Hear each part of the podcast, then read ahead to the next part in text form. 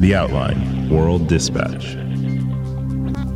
Wednesday, May 10th, 2017. I'm Jeff Ihaza, and today on The Dispatch, we have Jake Pitre on the new movie The Circle, a Facebook, Google esque, omniscient tech company in the near future. Laura June on Peppa Pig, YouTube has a fake Peppa Pig problem. And Adrianne Jeffries on a very creepy app.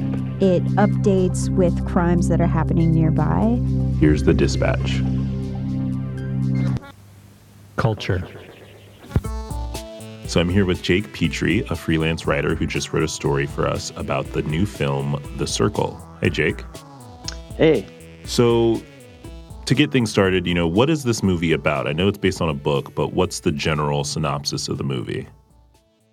So basically, it's about um, this young woman, Mae Holland, who's played by Emma Watson.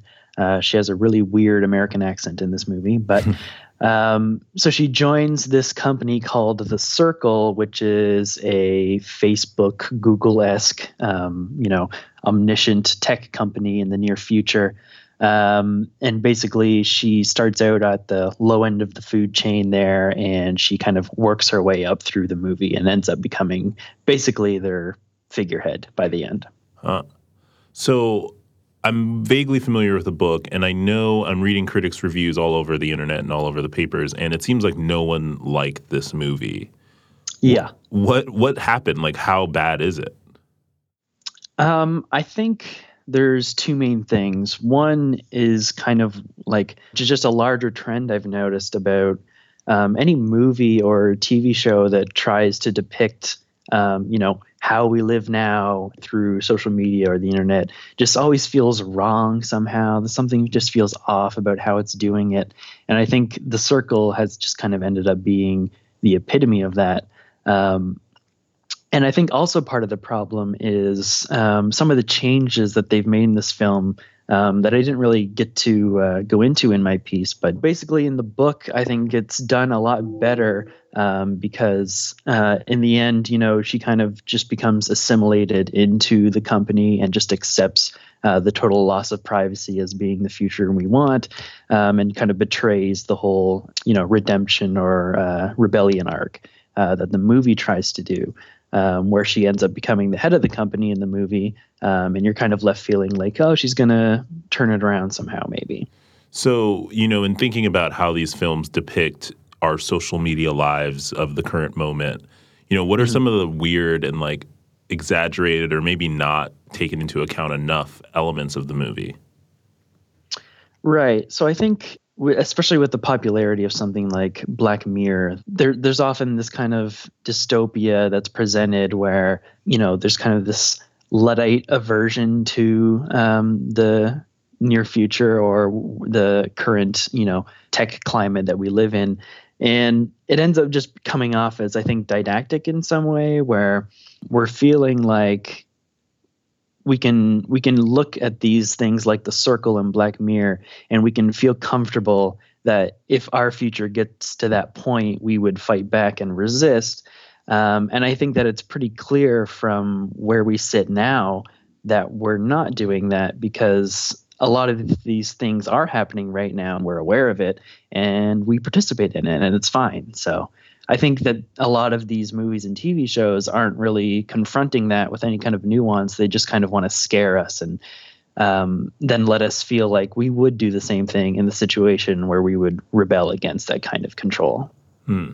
we are going through a lot of invasions of privacy right now. There are a lot of expanding powers at tech companies, and s- we certainly, you know, our lives are fine, and we certainly shouldn't be panicking per se about it. But I do think there probably is room for good representations of just how sort of anxious things sort of feel. Yeah, absolutely. I mean, I think that's part of why this, like the circle, is so frustrating because a lot of these anxieties are totally legitimate and these are things that we should be thinking about and be and we should be anxious about them but a lot of the times there's not that kind of subtlety that you get in a TV show like Silicon Valley, um, which has the added benefit of being a comedy, but uh, it it really does a good job of using um, these kind of dichotomies between you know the um, the dreams of the tech future and also how it's controlled by you know different forms of capitalism and all that kind of thing. So before we go, if you had to give the film The Circle a grade, what would you give it? Um, that's a good question. I think I would probably give it like a C minus if if we were or or like That's two out of five stars or something like that because I think it is asking you know worthwhile questions, but I think that it's just weird that a lot of it feels dated already. You know what I mean? Yeah. All right. Well, thanks a lot, Jake. No problem. Thank you.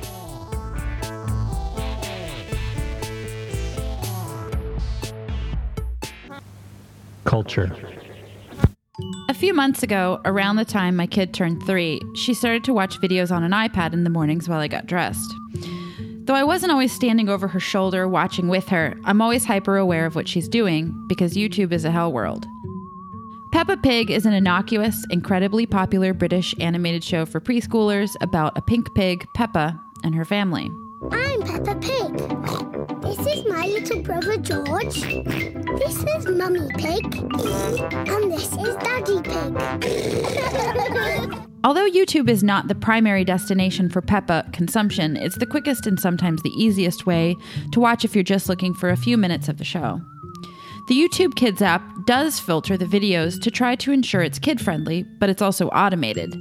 So things like faux Peppa Pig sneak in quite easily.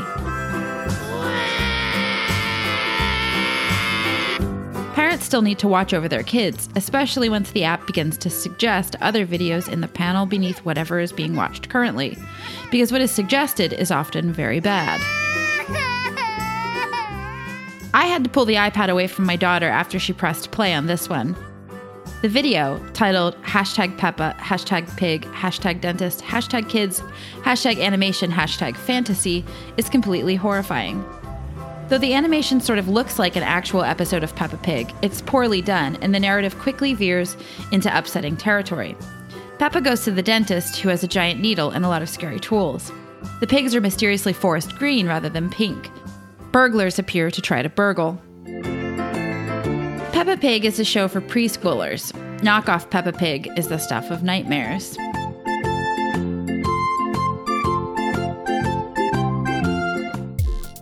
The weird thing, of course, is that my daughter, who again is three, is a perfect audience for this kind of copyright infringement. Specifically because she doesn't know that this is not really Peppa. She's fooled in exactly the way that whoever made this wanted her to be.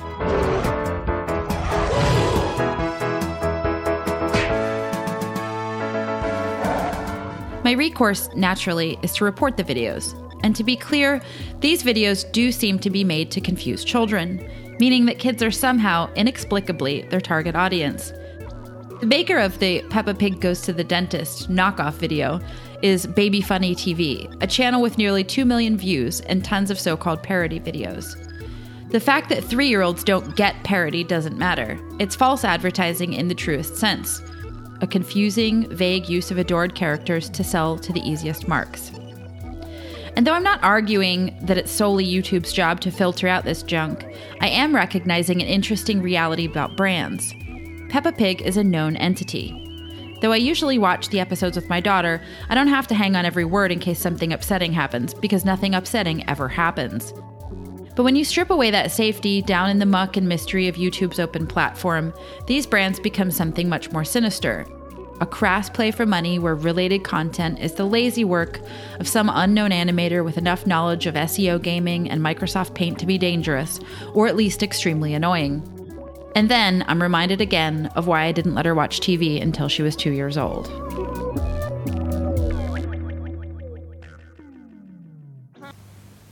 The future.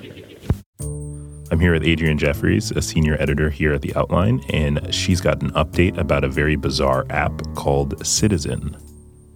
Yeah, so we've been writing about this app for a while, basically since it first launched when it was called Vigilante. I don't know if you remember this, Jeff.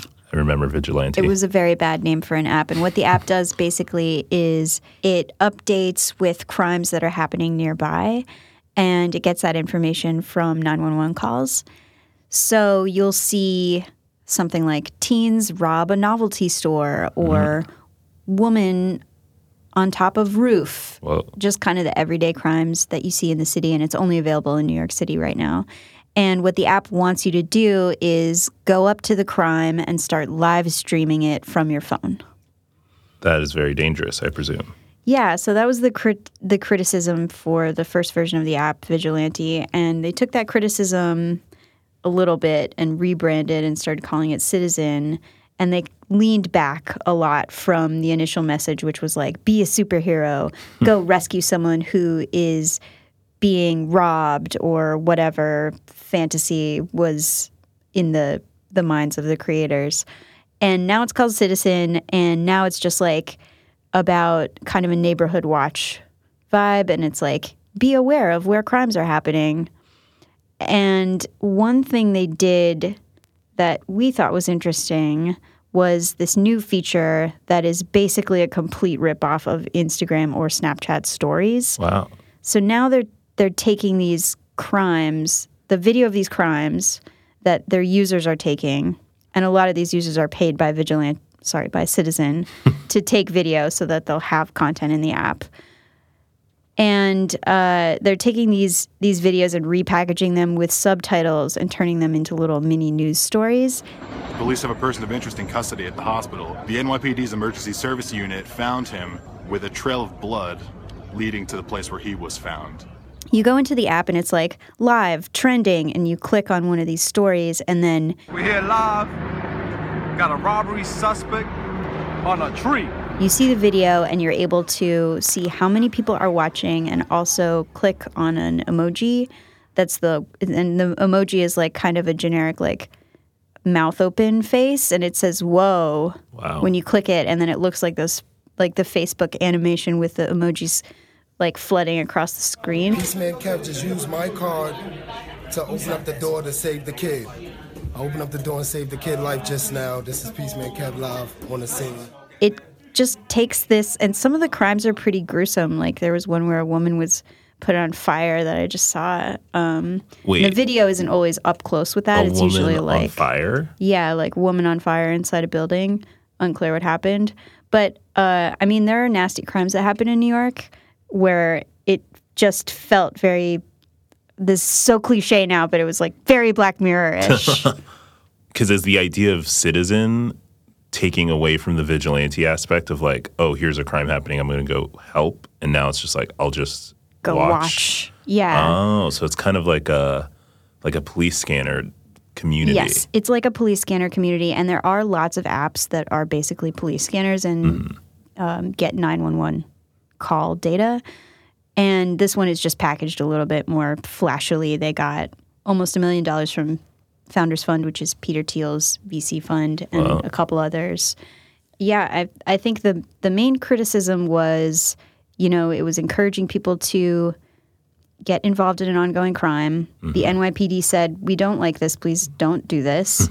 it was also uh, uh, criticized from a civil rights perspective because if you look in the app, there will be very vague descriptions of people like man with dreadlocks, and it just seemed like it would really open people up to kind of George Zimmerman territory. And then with this new update, my my reaction is like, I still don't like this. and now I have this new feeling about it, which is that it seems like they're they're trying to turn it into some kind of true crime live TV. Wow. True crime live TV for the Snapchat Could be a moneymaker. Yeah. Yeah, it seems like I mean I might watch. well, thanks, Adrianne. Thanks, Jeff.